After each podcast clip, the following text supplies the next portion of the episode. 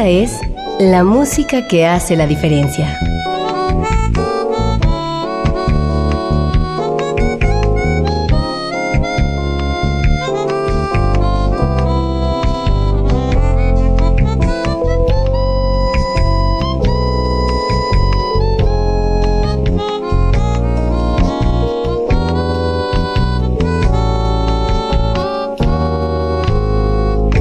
Las estrellas del pop y de la música brasileña.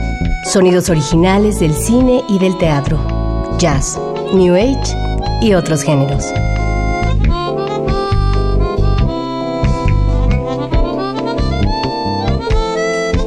Una emisión de Radio UNAM con los comentarios de Germán Palomares Oviedo.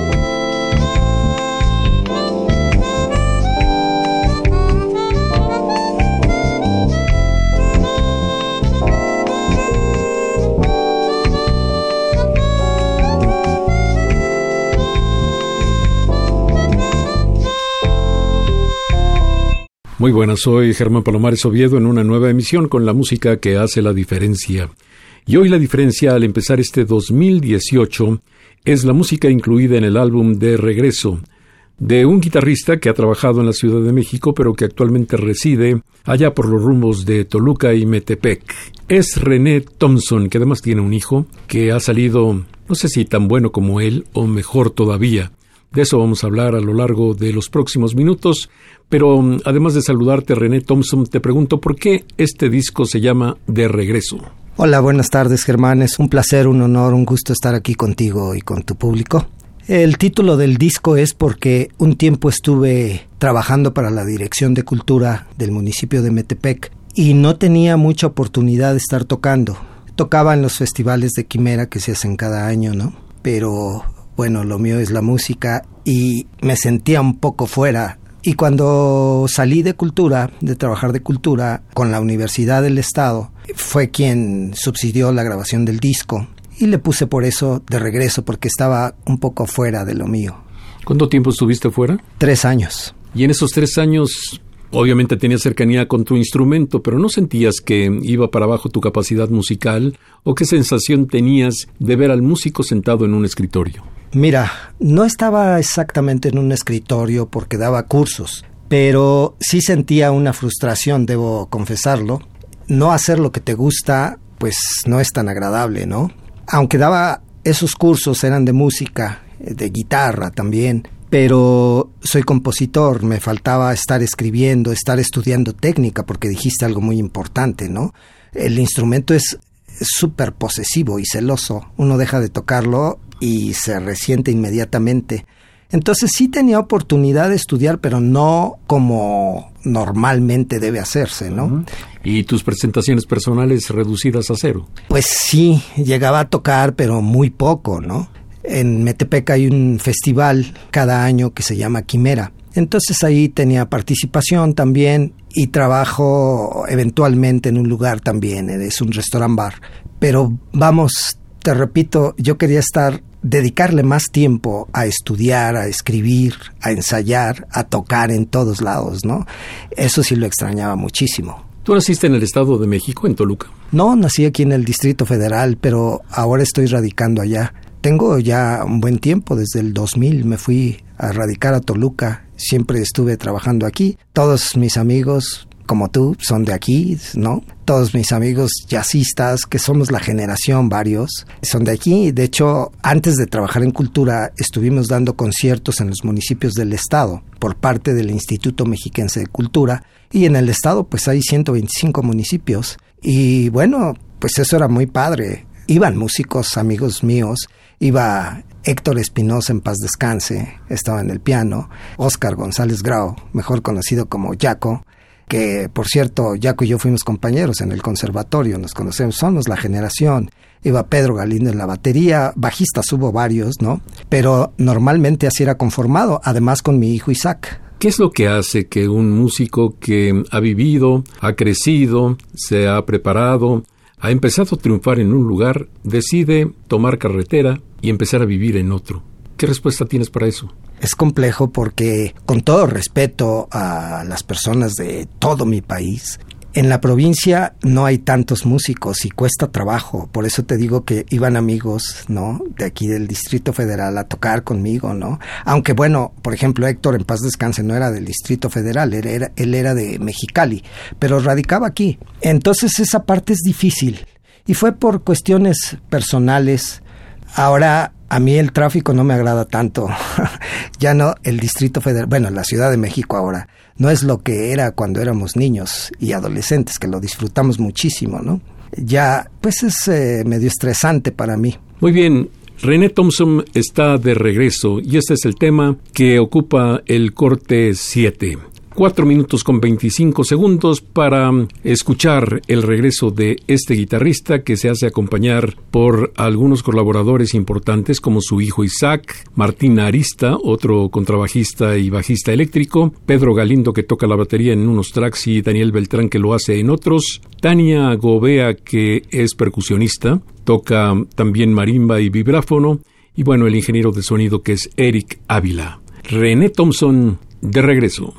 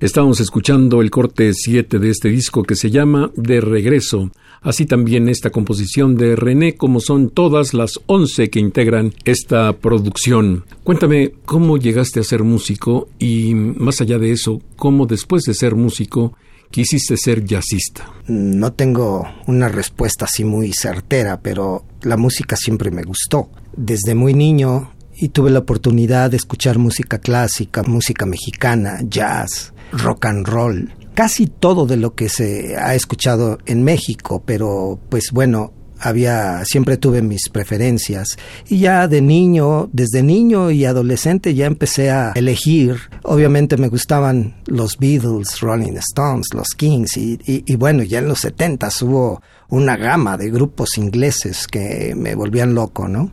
Y estudiando en el conservatorio iba, parece que en quinto año de eh, la carrera de guitarrista, y se abrió el área de jazz en la Escuela Superior de Música. Entonces tengo la fortuna de haber formado parte de esa primera generación. O sea, como ves ya hace unos ayeres, ¿no? Y pues es mi vida la música. Eh, para mí, pues es una forma de vida, ¿no? Pero insisto en la pregunta, ¿cómo hallaste el jazz o cómo el jazz te halló a ti? Ah, lo que pasa es que con algunos compañeros del conservatorio empezamos a ensayar. Teníamos música original y a uno de ellos, que se llama Mario Cerda, es un contrabajista muy talentoso, le gustaba mucho el jazz. Y la verdad que él fue el que empezó a influir más en el jazz, en el grupo que teníamos en aquel entonces, y desde ahí fue que me interesó el jazz y me sigue gustando y me sigue interesando. Y después de tantos años, después de tantas experiencias buenas y malas como músico profesional René Thompson, ¿crees que tomaste una buena decisión primero al dedicarte a la música y después al elegir ser jazzista? Sí, porque es eh, un gusto personal, una satisfacción personal. Creo que no es bueno trabajar en algo que no te gusta. No dudo y sé que hay mucha gente que trabaja y que económicamente le va muy bien, pero están frustrados y yo no quiero eso en mi vida. Pues me parece una muy buena respuesta. ¿Cómo andas de gusto por la música de Brasil? Me gusta, claro que me gusta. ¿Y quiénes son tus favoritos? ¿Quiénes pueden ser tus guías en ese sentido? Bueno, pues desde Antonio Carlos Jobim, guitarrista que se llama Joao Bosco, Elis Regina, pues hay, hay varios, ¿no? Es algo riquísimo y nosotros como latinos pues creo que lo sentimos muy rico, ¿no? Ese género, ese estilo. Pues se te nota el gusto porque el primer corte de tu producción de regreso se llama Mi Samba, el corte 1 con el de regreso.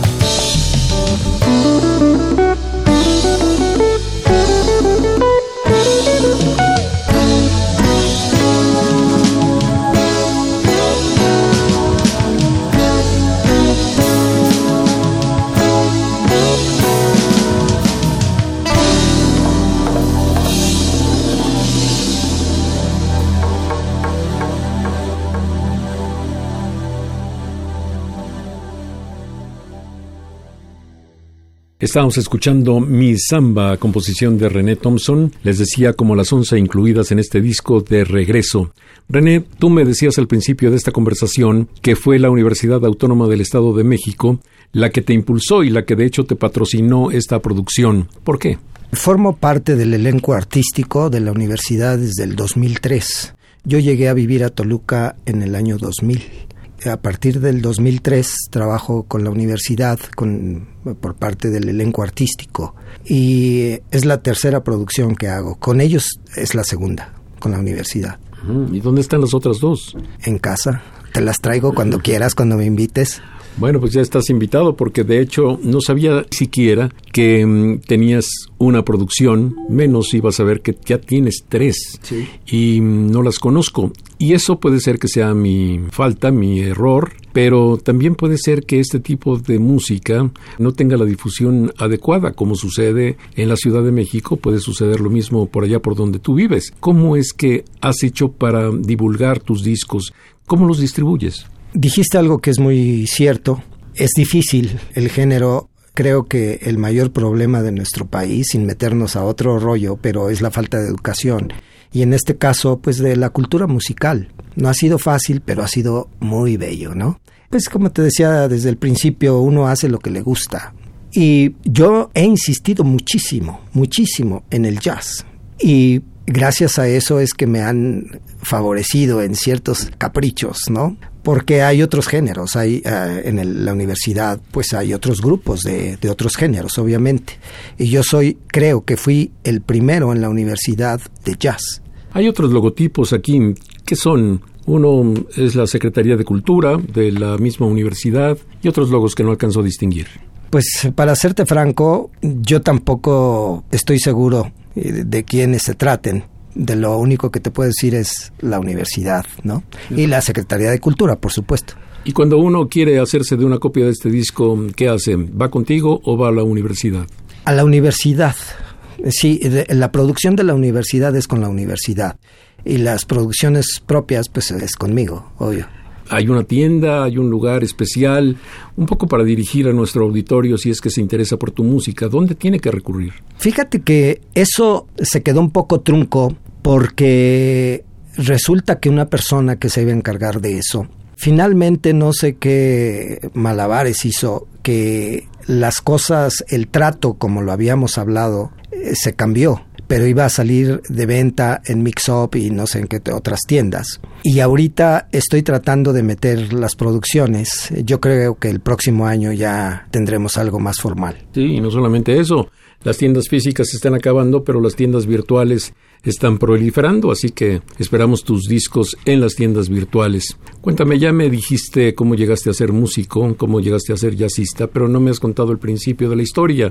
Es decir, entre tantos instrumentos, ¿por qué te decantaste por la guitarra? Fíjate que de niño había un señor que era amistad de la familia. Iba con los tíos y tocaban guitarra y cantaban y puede ser que desde ahí me llamó la atención la guitarra. Y después, años más tarde, a una cuadra de donde yo vivía, había un grupo de unos amigos de mi hermano, que es mayor que yo, y yo iba ahí, me metía, ¿no? A escuchar los ensayos del grupo y años más tarde, otros grupos había la vuelta de casa. Y bueno, pues eh, se me fue dando, no te sé explicar exactamente, pero me gustaba. Obviamente me metía a los ensayos de los grupos porque me gustaba y siempre trataba de meterme a las tocadas que había. Si recuerdas, antes había tardeadas, ¿no? En la colonia Lindavista había un grupo que se llamaba, habían varios, pero no sé si recuerdes de los Factory entonces nosotros éramos unos chamacos y hacían tocadas y como estábamos chamacos nos dejaban meter sin pagar, ¿no? Nos dejaban entrar sin pagar, pero siempre andaba buscando dónde estaban tocando grupos y siempre me paraba junto al grupo, ¿no? Para verlos, escucharlos. Ahora te voy a decir algo que para la familia no era algo... Cuando era niño yo creo que les causaba gracia, pero ya en la adolescencia no tanto, ¿eh? pero pues yo soy necio, ¿qué quieres? Qué bueno que fuiste necio, pero mm, una cosa que me decías hace un poco es que mm, empezaste admirando a los grupos de rock. ¿Cómo existe el tránsito del rock al jazz?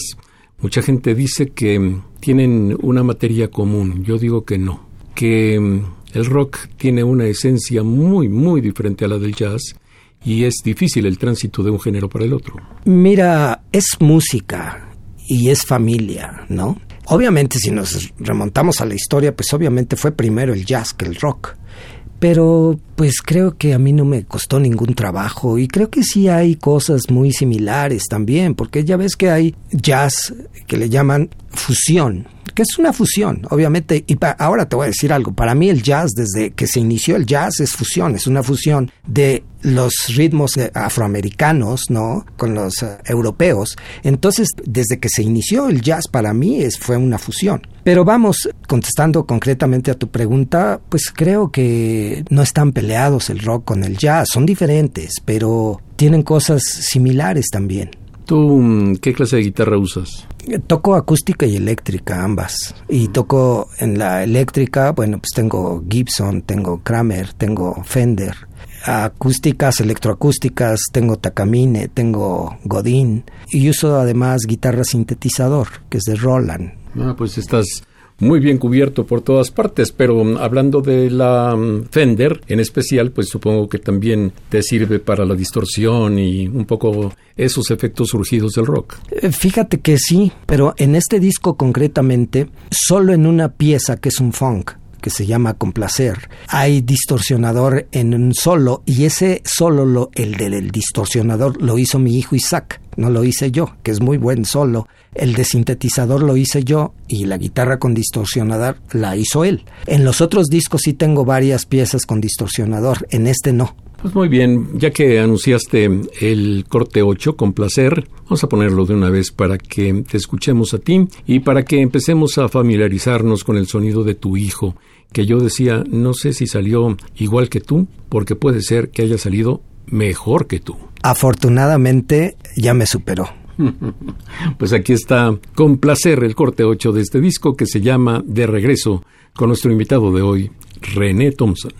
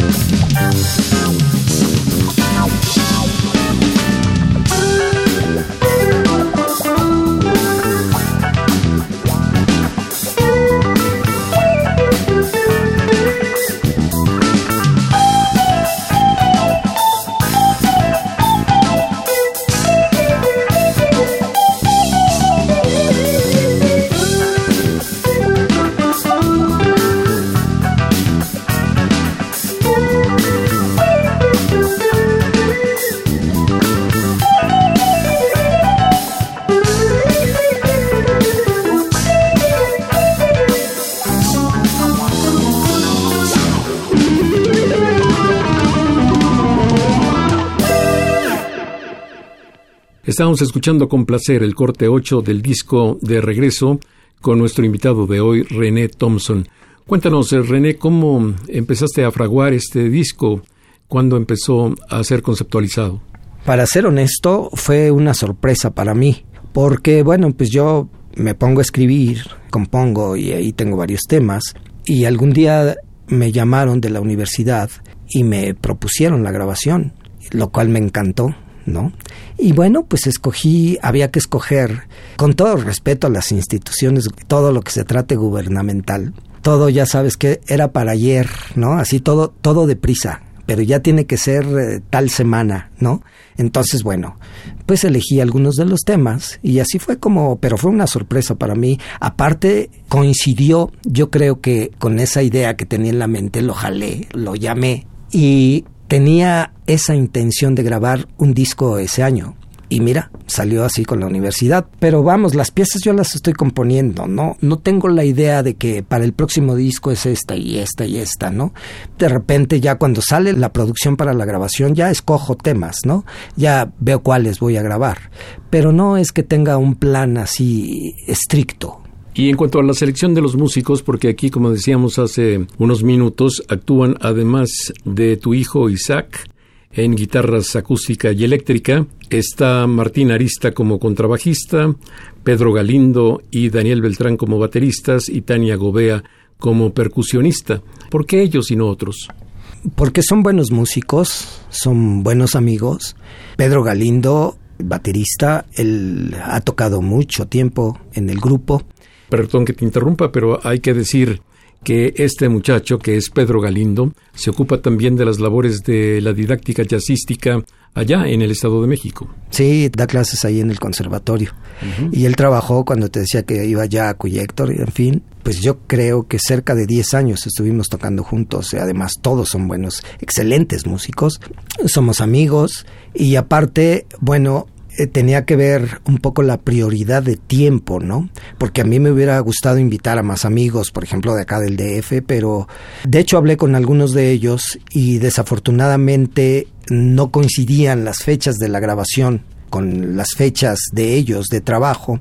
Entonces, desafortunadamente algunos de ellos no pudieron asistir y había que resolver y resolví. Muy bien. Vamos a escuchar ahora un tema que se llama Tiempos lo que hemos escuchado, gran parte del material que ya escuchamos, está un poco en el ánimo de la fiesta, en el ánimo de una música agradable y muy rítmica. Pero, ¿eso es lo que te gusta primordialmente o también vas por el lado de las baladas? Todo me gusta. Y pues se puede ver ahí en el disco que creo que, por ejemplo, esta que acabas de anunciar, Tiempos de Swing.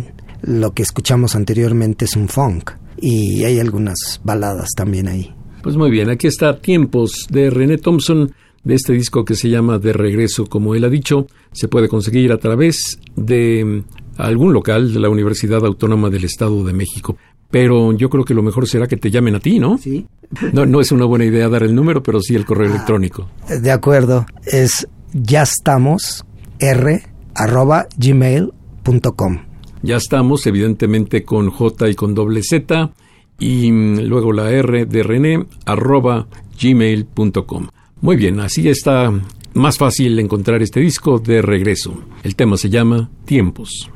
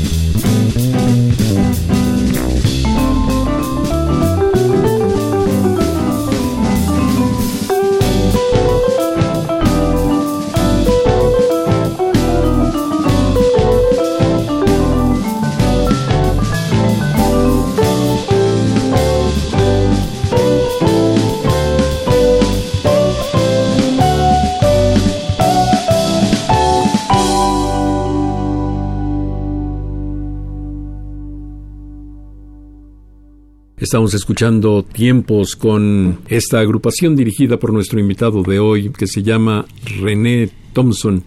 René, pero evidentemente con todas tus responsabilidades en la Universidad Autónoma del Estado de México, pues tienes también responsabilidades con la música y yo sé que no solamente te han escuchado allá en el Estado de México o aquí en la capital del país, sino ha sido por muchas otras partes. ¿Por dónde, por ejemplo? Con el grupo, obviamente, trabajando como la gran parte de mis compañeros músicos, yo me dediqué más de 20 años a acompañar cantantes famosos, nacionales e internacionales. Entonces viajé por todo el país y algunos otros países. Pero con el grupo de jazz, donde más, pues es en, aquí en la Ciudad de México, es en el Estado de México, Morelos, Guerrero, Baja California, Querétaro en Puebla. Justamente por eso te planteaba la pregunta, porque prácticamente en todos los estados, en los 32 de este país, hay música y músicos de jazz y por tanto la competencia se está poniendo cada vez más difícil. Y eso es bueno, eso es bueno. Lo importante creo que haya muchísimos más lugares de jazz en México, eso hace mucha falta, ¿no? Y eso pues es bello. Aparte, bueno, parte de la competencia, empezando porque yo tengo un hijo, ¿no? Y él forma parte de esas nuevas generaciones. Las nuevas generaciones hay algunos que vienen pero tocando muy bien, excelentes músicos y eso me llena de gusto. Sin embargo, una cosa que no nos llena de gusto es que mm, mientras más músicos preparados hay, mientras más propuestas interesantes, menos puestos de trabajo. Eh, sí, ahí es donde tendríamos que retomar otra vez el tema. Eh, son temas medio escabrosos porque para empezar la vida nocturna como había antes ya no existe por la inseguridad y por mil cosas que todos los mexicanos sabemos, ¿no? Entonces eso sí es un problema, por supuesto. Y podía haber muchísimos lugares, ¿no? Debería de haber, y yo creo que las autoridades de todos los niveles deberían de preocuparse más por eso. Esa es mi opinión. Bueno, deberían. Siempre hablamos de eso. ¿Por qué, ¿Por qué nunca lo hacen? Y siempre es solamente aspiracional el estar contentos, el estar tranquilos, el estar seguros. Cuatro de la mañana. Ah, caray, ¿por qué cuatro de la mañana, René? 4 a.m. Bueno, fíjate que cuando de repente a esa hora se me ocurrió la idea y empiezo a componer el tema, por eso es que le puse ese nombre, ¿no? Porque eran 4 de la mañana cuando empecé a escribirlo. Y pues son momentos bellos para mí. Pues muy bien, aquí está René Thompson con su agrupación con este disco que además de todo es muy sobrio, está hecho en negro y blanco, con algunos filos dorados, pero muy sobrio y finalmente también muy atractivo. Me gustó mucho la portada y creo que mm, si a ustedes les gusta la música que están escuchando, sería bueno que entraran en comunicación con René Thompson, que tiene un correo electrónico que es ya estamos r arroba gmail ya estamos, escribe con J, doble Z, R, todas con minúscula, repito, ya estamos, R, arroba, gmail.com. Pues qué bueno que la música no es tan descriptiva como piensan algunos, porque si no, inmediatamente sabríamos en qué estaba pensando René Thompson a las 4 de la mañana.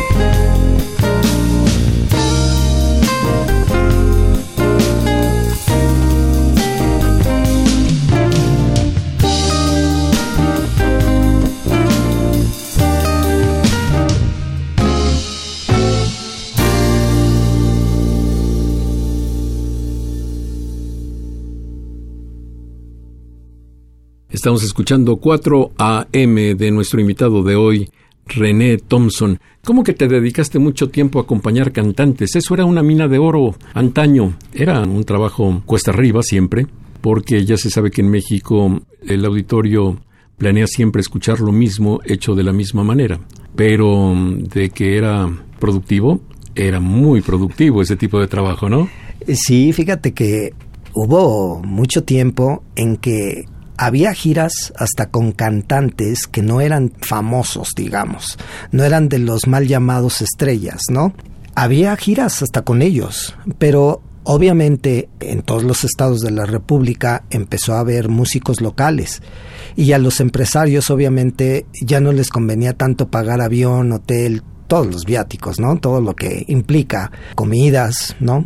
Y era padrísimo. Y bueno, por ejemplo, yo creo que ya con los artistas de mayor nombre en el país, eh, fue la década del 80 donde había muchos cantantes, si recuerdas, de música popular, ¿no?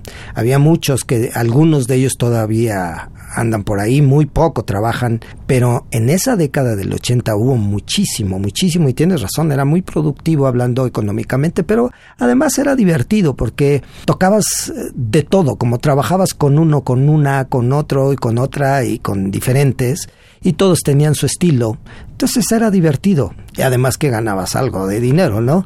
Yo lo que siempre les he dicho a mis amigos músicos, ¿Se imaginan que tocando nuestra música ganáramos eso y más? Qué delicia, ¿no? Bueno, como dicen algunos, se vale soñar, ¿no?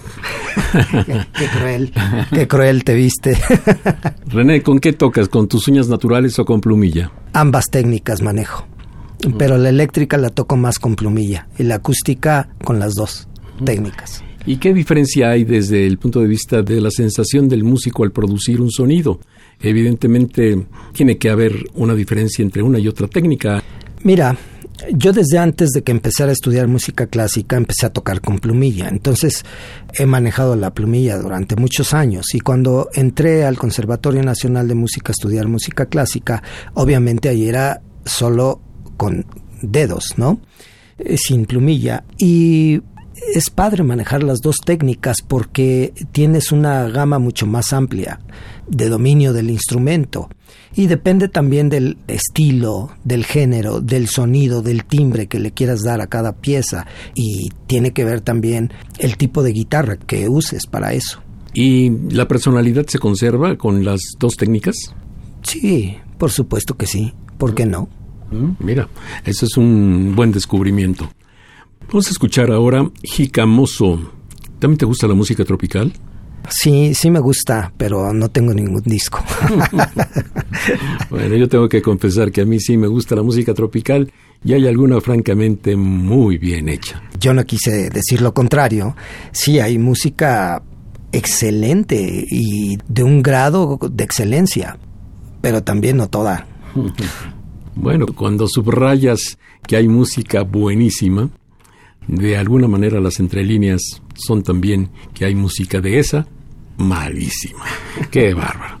Bueno, Jicamoso con René Thompson y su agrupación del disco De Regreso.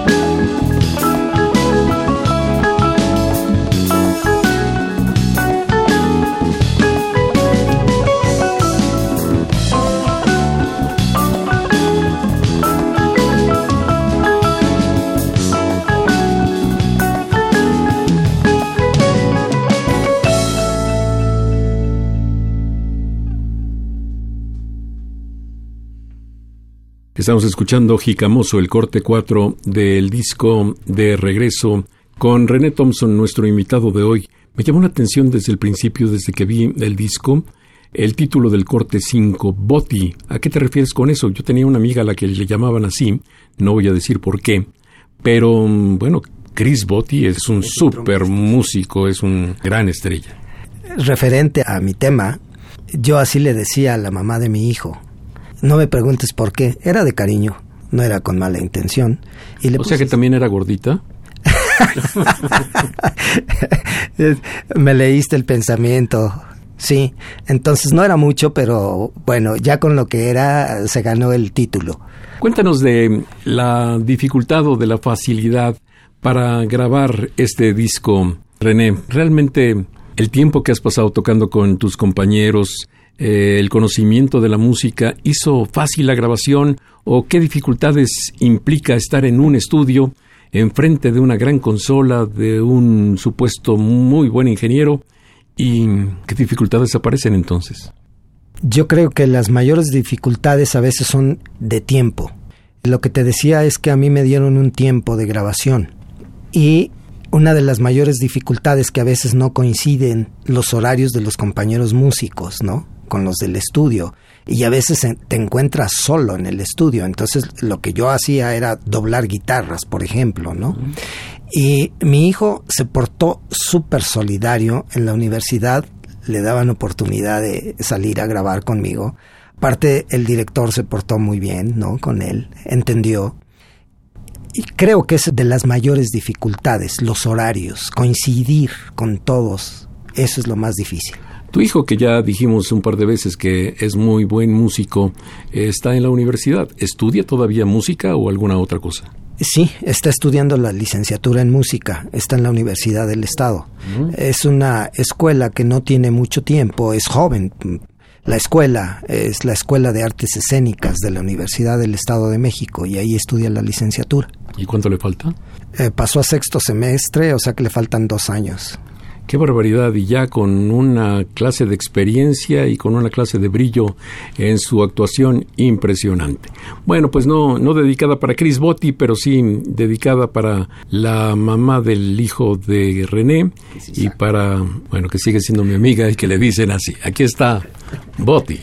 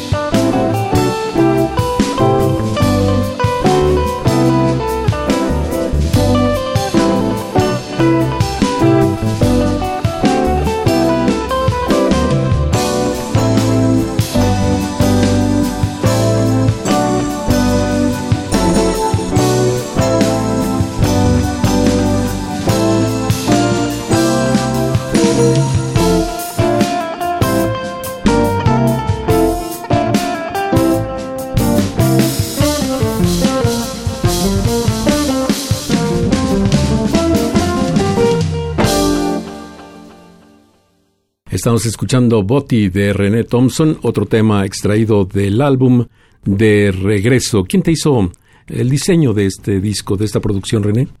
La universidad tiene ahí gente que lo hace y para esto hubo algunos cambios porque al principio en la portada habían puesto fotografías de nosotros pero no me parecían adecuadas, no me gustaron y yo les pedí que no quería fotografías en la portada y me gustó mucho esta que está. Hay diseñadores ahí que contratados por la universidad y bueno, pues fue así, diseñadores de la universidad. ¿Y por qué fotos no? Si generalmente cuando un músico hace su primer disco, lo primero que quiere es figurar en la portada. Es que este es el tercer disco. y aparte, eh, bueno, lo digo con todo respeto, ojalá que nadie se ofenda, pero me parecía la portada, las fotografías, así como la portada de un disco de música grupera o una cosa así, y por eso es que no me gustó, con todo respeto para los gruperos. ¿eh? Claro que sí, sin embargo lo pusiste en la contraportada y la foto se ve muy bien, así que nada en contra de los diseñadores de la Universidad Autónoma del Estado de México. Insisto que los colaboradores de René Thompson, que hace todos los temas y toca guitarras acústica y eléctrica, son su hijo Isaac Thompson, también en guitarras acústica y eléctrica, Martín Arista. Que... Él trabajó muchos años con la Sinfónica Nacional, hoy en día ya se jubiló, pero él trabajó en la Orquesta Sinfónica Nacional. Y además los bateristas Pedro Galindo y Daniel Beltrán. A Daniel no lo conozco, supongo que esté por allá también. Eh, Daniel es de Toluca, eh, si recuerdas algún programa que hicimos aquí en radio, El Vino. Y Tania Gobea, que es percusionista y marimbista y vibrafonista. De hecho, cuando uno dice percusionista, pues ya debiera incluir la marimba y el vibráfono, pero se acostumbra que el percusionista es solamente el que toca el cuero, el tambor, otro tipo de percusiones menores y se habla de marimbista y vibrafonista. Hay tres orquestas en el Estado de México y ella toca en una de ellas, en la Filarmónica de Toluca se llama. Ella es percusionista de esa filarmónica. Entonces, por eso es que toca, es, eh, vaya, vamos a, por decirlo de alguna forma, es una percusionista completa. Que toca percusiones mayores y percusiones menores. Bueno, ellos aquí en este tema que se llama 6 de enero, el Día de los Reyes Magos, pero ¿qué pasó específicamente en tu caso, René? Pues eh, de esas veces que cuando tienes un niño y todavía creen los reyes, en un tiempo de esos la compuse. Ah, no me cuentes de eso porque ahí sí que me emociono. Aquí está René Thompson de su disco De Regreso.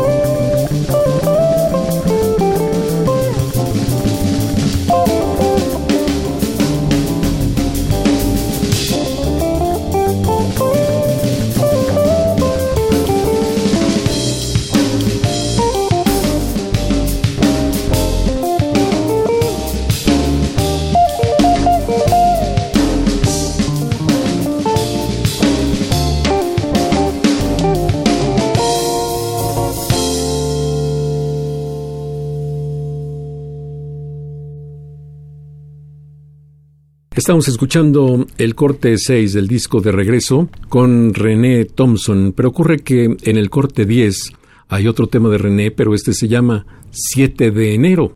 Probablemente también haya uno que se llame 8 y otro 9, etcétera, etcétera. ¿Por qué René?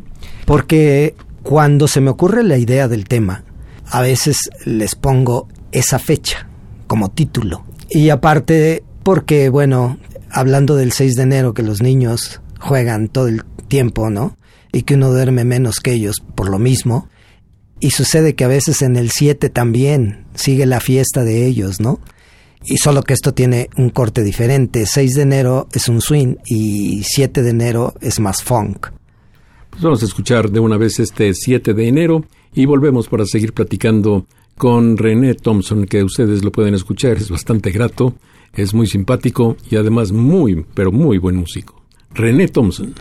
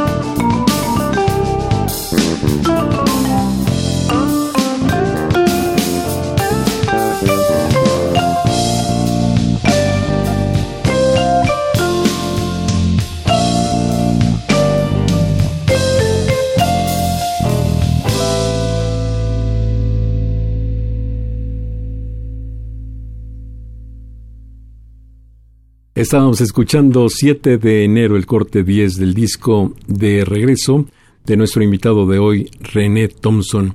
Pues me ha dado mucho gusto tenerte aquí, René. Qué bueno que tienes ya tu tercer disco.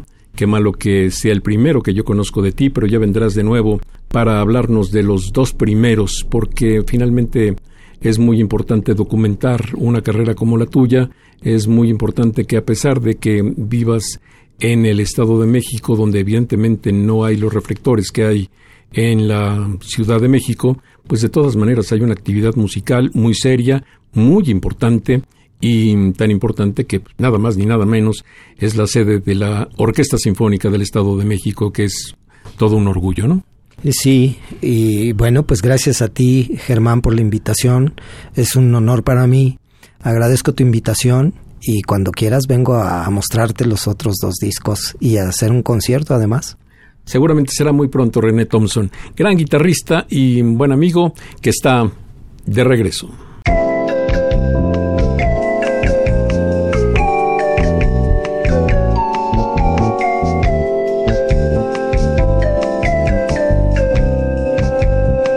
Las estrellas del pop y de la música brasileña.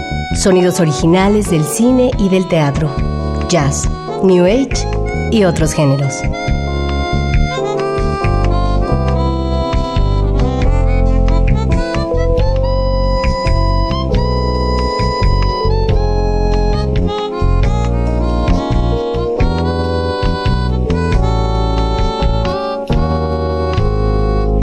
La música que hace la diferencia.